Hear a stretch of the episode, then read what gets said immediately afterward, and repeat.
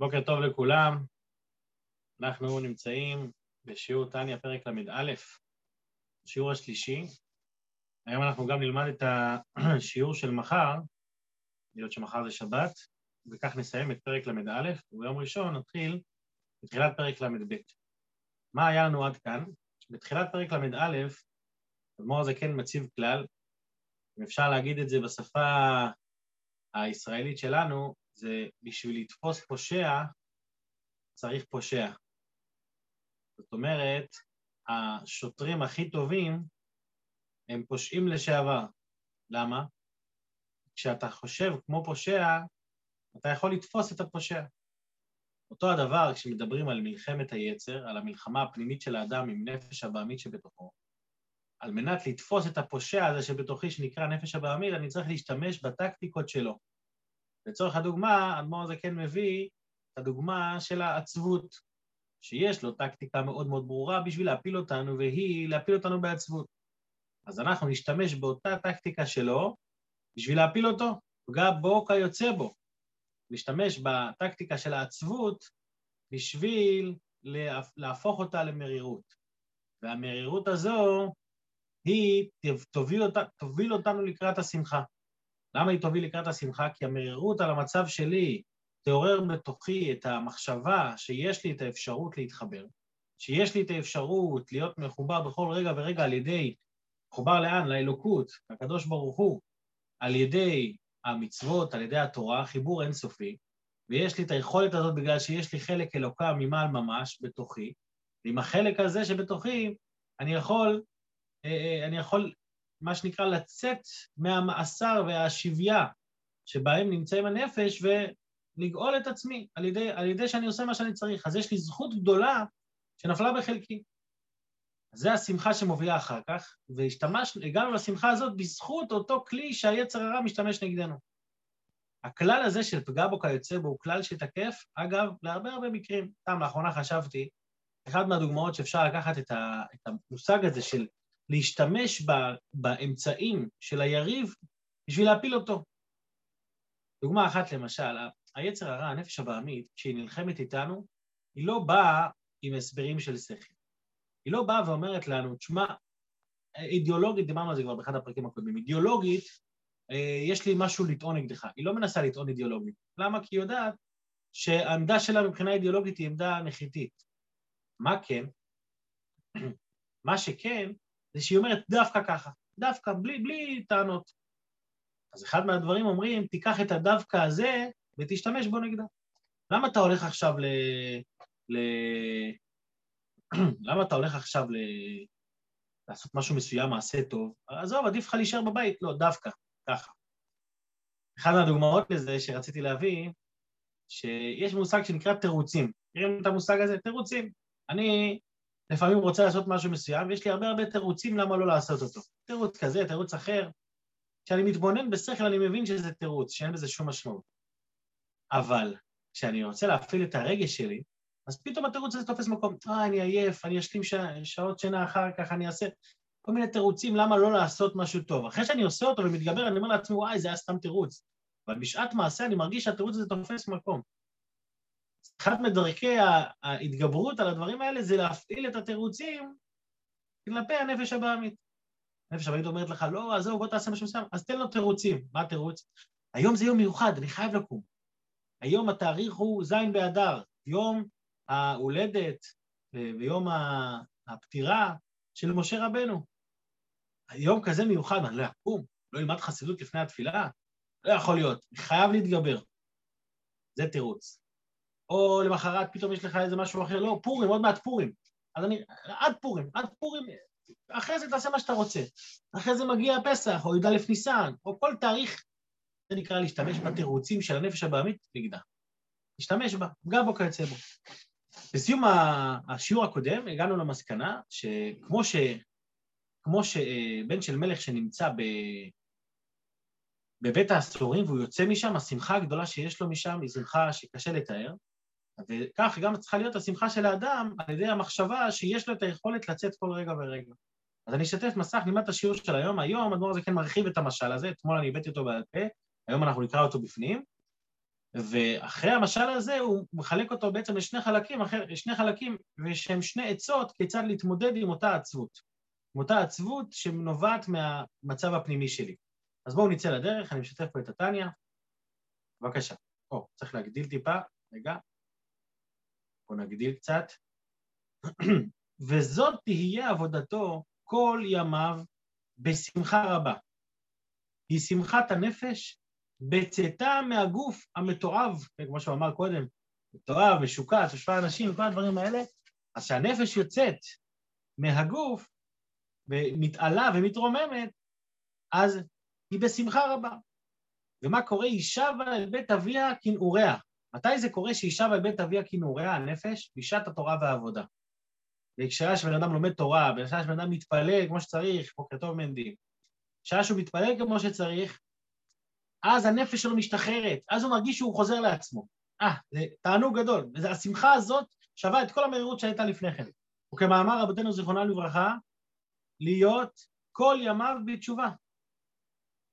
מה זאת אומרת להיות כל ימיו בתשובה? כמו שאמרנו בשיעור של אתמול, שמה זה תשובה? להשיב את הנפש למקורה ושורשה. זאת אומרת, להעלות אותה, להעלות אותה למקום האמיתי שלה. אז זה נקרא להיות כל היום בתשובה. לא כל היום לסגף את עצמי, אלא כל היום להחזיר את עצמי, לחזור לעצמי. ואין לך שמחה גדולה כצאת מהגלות והשביה. אדם יוצא מאיזה מיצר, מאיזה, מאיזה מצב קשה, אז השמחה שלו היא כל כך גדולה. כמשל בן המלך, פה הוא מביא את המשל, אנחנו נדייק במשל. כמשל בן המלך שהיה בשביה, וטוחן בבית האסורים, שמו אותו ברמה כל כך נמוכה, שהוא לא רק שהוא בשבי, הוא גם טוחן שם, הוא, אחראי על הריחיים. התפקיד כל כך בזוי, שלבן של מלך לא מתאים אפילו ביום-יום לעשות את זה, בלי קשר לבית האסורים. ובכל זאת בבית האסורים שמו אותו בדרגה הזאת. ולא רק זה, הוא מנוול בהשפעה. ומה קורה לבן מלך הזה, ויצא לחופשי אל בית אביו המלך? השמחה שלו היא שמחה פורצת גבולות, הוא, כי הוא מבין מה זה חופש. וכשהוא נמצא בשבי, אז החופש אצלו קורץ אצלו הרבה יותר. לכאורה נשאלת פה שאלה, ואף שהגוף, אני קורא בפנים, ואף שהגוף עומד בשיקוצו ותיעובו, זאת אומרת, הגוף שלי, מה זה עוזר שאני שמח עכשיו? כשבן מלך יוצא מבית האסורים, הוא יצא לחופשי, אז הוא זהו, הוא סיים את התפקיד שלו, אבל אני בתור בן אדם, גם אם אני אשמח בשעת התורה והעבודה, הגוף שלי יישאר גוף. הגוף שלי יישאר גוף מנוול וגוף אה, גוף בהמי. לא, אה, כי אני לא צדיק, צדיק הפך את הגוף, את הנפש הבעמית שלו גם. אבל אני, שאני בן אדם רגיל, גם בשעת העבודה שלי פתאום הגוף שלי נשאר אותו דבר, אז, אז איך אתה רוצה שאני אשמח? הרי אני יודע, מכיר את האמת שאחרי התפילה המצב יחזור, אפילו גם בשעת התפילה המצב שלי לא נהיה אה, מושלם. וכמו שכתוב בזוהר, זה נקרא, מי נקרא? הגוף נקרא מישחא דחיביא, האור של הנחש, ככה הכינוי שלו מצד הנחיתות שלו, והוא משוקץ ומתועב, זאת אומרת, יש לו בהמיות, כי מהותה ועצמותה של נפש הבעמית לא נהפך לטוב, להיכלל בקדושה. אז איך אני יכול להיות שמח אם אני עדיין נמצא בן אדם בגוף? אני לא, לא נהייתי מלאך פתאום, אז איך אתה רוצה אשמח? בן של מלך שיצא מבית האסורים הוא באמת נגאל, אבל אני לא נגאלתי, אני עדיין נמצא בתוך הגוף. אז איך אני יכול לשמוח? מכל מקום אומר אדמו"ר הזקן, תיכר נפשו בעיניו, לשמוח בשמחתה יותר מהגוף הנבזה, שלא לערבב ולבלבל שמחת הנפש בצפון הגוף. זה שבן אדם, זה שבן אדם, אה, זה שבן אדם מורכב משני חלקים, שני, שתי נפשות, הנפש האלוקית והנפש הבעמית, אז הנפש הבעמית היא אחראית על הגוף. אז הגוף באמת נשאר בגופניות שלו, בחומריות שלו. אבל הנפש, זה לא גורע בכלום מהעוצמות של הנפש האלוקית שנמצאות בתוכנו. אז כל רגע ורגע שיש לך זמן איכות עם הנפש האלוקית שלך, תנצל את זה עד הסוף. אל תיתן לגוף שלך לבלבל בעצבות שכל המטרה היא רק להפיל אותך.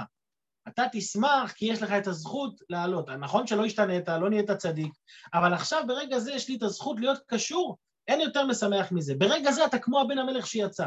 לא, מה, מה יהיה ברגע הבא? זה כבר מחשבה מבלבלת, זה כבר בשביל להפיל אותך. מביא אדמו"ר הזקן סימוכין לנקודה הזאת של אין שמחה כיציאה מהגלות, והוא מביא לזה גם מקור מהתורה. מה המקור? יציאת מצרים. והנה בחינה זו היא בחינת יציאת מצרים, שנאמר בה, כי ברח העם. העם, כשהוא יצא ממצרים, עם ישראל, הוא ברח ממצרים. למה צריך לברוח? מה אתה בורח?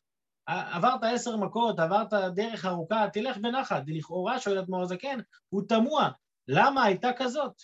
וכאילו אמרו לפרעה לשולחם חופשי, לעולם לא היה מוכרח לשלחם, מכת בכורות, פרעה כבר חשש על עצמו. היית, כל מה שהיית אומר לו כבר היה עושה, למה צריך לברוח? אלא שלא בורחים רק מהמצרים הגשמי, בורחים מאותו, מאותן תחושות של הגבלה, מאותן תחושות שלא נותנות לנו מה שנקרא לפרוץ החוצה. כל בן אדם יש לו גבולות.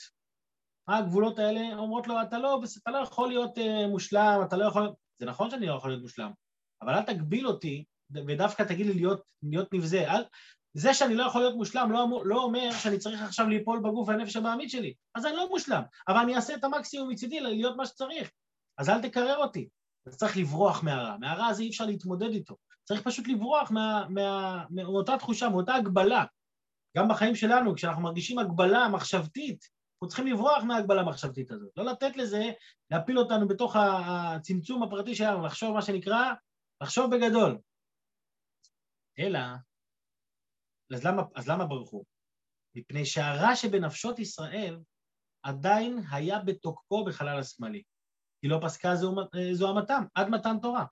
אז בגלל זה, בגלל שהרע עדיין היה בתוכם בתוקף, אז רק מגמתם וחפצם הייתה לצאת, לצאת נפשם האלוקית מגלות הסטרא אחרא, היה להם גלות פנימית שאמרו, רק בוא נברח מפה. אני יכול לצאת בנחת, אני לא מחפש לצאת בנחת, אני רוצה כבר לברוח מהמצב הגלותי הזה. מה זה הסטרא האחרונה הזאת? היא טומאת מצרים. כתוב שכשהם היו במצרים, הם היו במ"ט שערי טומאה, ועוד רגע כבר היו נופלים, מה שנקרא, בשער הנון. אז כדי לא ליפול בדרגות הכי הכי נמוכות האלה, הם היו צריכים לברוח. ומה הייתה התכלית של הבריחה הזאת? להגיע להר סיני, שמה קורה שם ולדבקה בו. ולדבקה בו יתברך. וכדכתיב, כמו שכתוב, השם עוזי ומעוזי ומנוסי ביום צרה. דוד המלך אומר, אני, אני בורח אליו. למה אתה צריך לברוח? כי אני בורח מהרע שבתוכי. זה אחד מהדרכים להתמודד עם, ה, עם הרע הזה, זה פשוט לברוח, לא, לא לנסות להתמודד איתו. והוא מביא עוד פסוק, משגבי ומנוסי וגומר, והוא מנוס לי וגומר. אנחנו רואים שהעניין של הבריחה זה עניין בעבודת השם.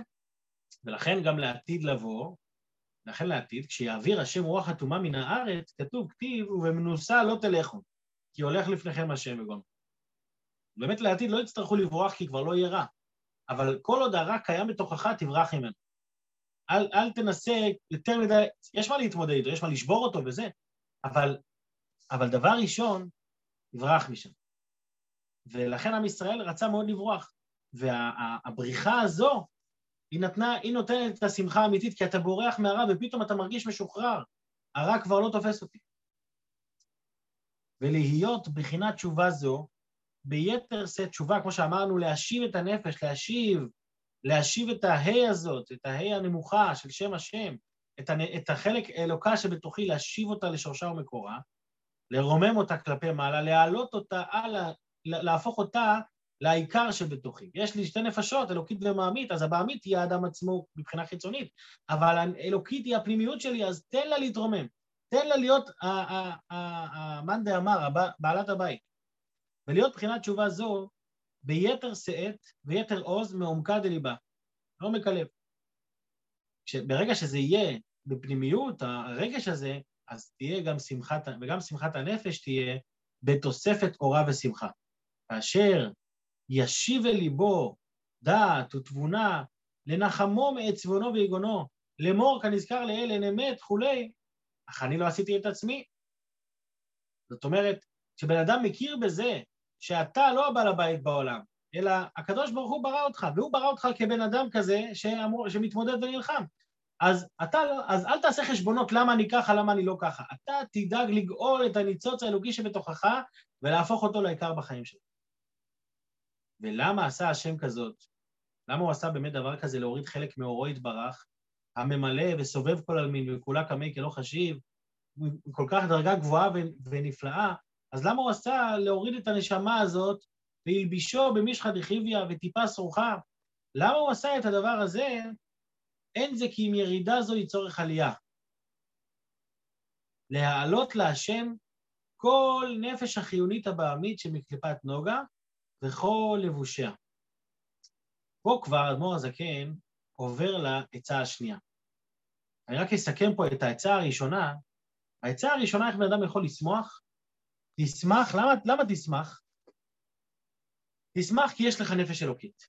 תשמח כי יש לך חלק אלוקאי מעל ממש, אפשרות להתחבר כל רגע. אבל כאן אומר אדמו"ר הזה כן דבר בעומק יותר. לא רק לשמוח מזה שיש לך את האפשרות להתחבר, אלא לשמוח מזה שיש לך אפשרות להעלות גם את הדרגה הנמוכה של הנפש הבעמית. לא רק לדאוג לעצמך, לשחרר את עצמך מהמאסר הזה, אלא יש לך אפשרות גם להעלות ולרומם איתך את אותה נפש בעמית הנמוכה. אם ניקח את המשל של בן המלך, אז בואו נגיד את זה בשפה שלנו, כן? בשנות ה-50, בשנות ה-50 היה, היה מושג באמריקה, נראה לי שהוא קיים עד היום, שנקרא חיל השלום. מה זה חיל השלום? חיל השלום זה אה, נשיא ארה"ב אז שלח קבוצה של אנשים ללכת למדינות... אה,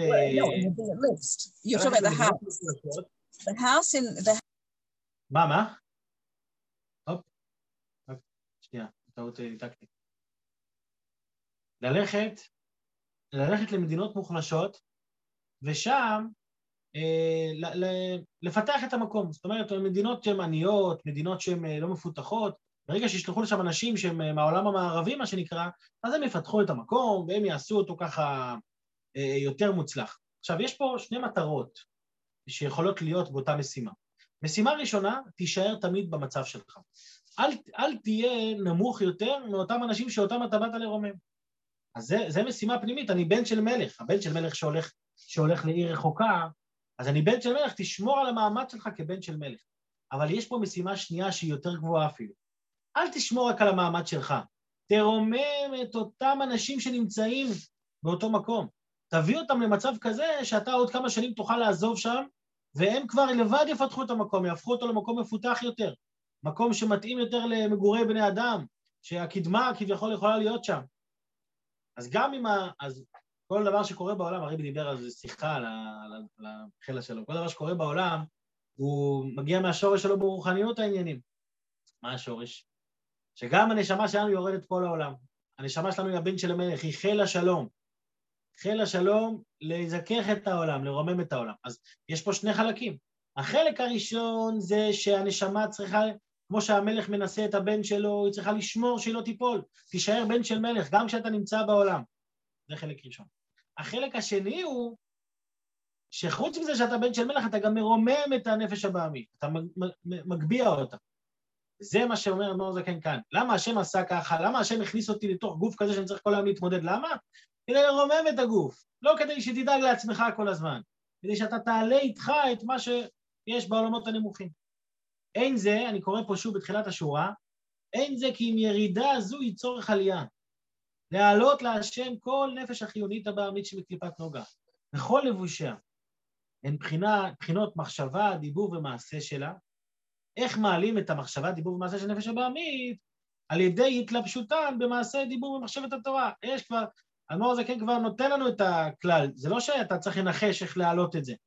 איך מעלים נפש בעמית? על ידי שמשתמשים בנפש האלוקית, באותם כוחות של נפש הבעמית, באותם לבושים של נפש הבעמית, מחשבה, דיבור ומעשה. וכמו שכתוב לקמן, עניין ההעלאה הזו באריכות, איך שהיא תכלית בריאת העולם. בהמשך הפרקים, אחד מהדברים שהאדמו"ר הזה כן מעמיד לנו בפרק ל"ה, ל"ו, ל"ז, כמו זה כן שם מעמיד לנו שכשאנחנו עושים את הדבר הנכון, אנחנו לא רק דואגים לעצמנו ומעלים את הנפש הבעמית, אלא אנחנו גם מתקנים את כל העולם. שזה אגב גם מוסיף לאדם במשמעות של מה שהוא עושה, שלא רק שהוא דואג לדברים, אלא הוא גם מרומם את כל, את כל העולם. אבל זה אדמור זקן יסביר ברכות פרק ל"ו. אבל, אבל זה גם נותן לאדם נקודת שמחה, אני לא רק דואג לעצמי, אני, אני משמעותי לעולם. כל דבר קטן שאני עושה בנפש שלי, הבעמית שלי, אני יכול לשנות את העולם. לפעמים אנחנו אומרים, איך אני אשנה את העולם?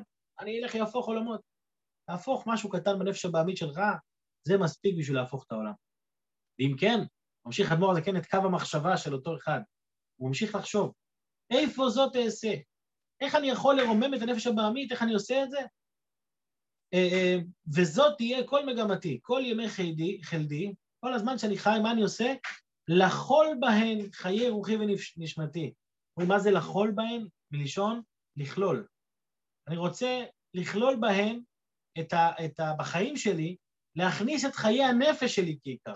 כי כשאני מכניס את חיי הנפש שלי כעיקר, אני מרומם אותי, את הנפש הבעמית ואת כל העולם. וכמו שכתוב, אליך השם נפשי אשא. על ידי שאני פונה אליך, אני מרומם, אשא, אני מרומם את הנפש שלי אליך. דהיינו לקשר מחשבתי ודיבורי, במחשבתו, סליחה, במחשבתו ודיבורו יתברך. והן הן גופי הלכות הערוכות לפנינו, זה במחשבה ודיבור, כשבן אדם מדבר דברי תורה, לומד או חושב דברי תורה, אז הוא מרומם, אז הוא גורם לנפש האלוקית שלו להיות מרוממת, להיות זאת שעכשיו על הגובה. ואותו דבר במעשה, וכן במעשה, מעשה המצוות, שלכן נקראת התורה משיבת נפש. מה זה משיבת נפש? פירוש למקורה ושורשה, היא משיבה את הנפש, מה, כמו שאמרנו בנוגע ללש, ללשון תשובה, שתשובה זה התשובה שמשיבה את הנפש כלפי מעלה. אז התורה נקראת משיב, עדות השם נאמנה, לא, איך, זה הולך? משיבת נפש. לא, איך זה הולך? תורת השם תמימה, משיבת נפש. לא. פירוש, למקורה ושורשה. על זה נאמר, פיקודי השם ישרים משמחי לב. מה זה פיקודי השם? פיקודי השם זה המצוות. המצוות, התורה, הם ישרים כי הם, הם קשורים, הקדוש ברוך הוא שהוא ישר, והם משמחי לב, זה שזה העיקר. יש פה נקודה מעניינת ככה בסוף הפרק, שאם אתה רוצה להיות בשמחה, איך תהיה בשמחה?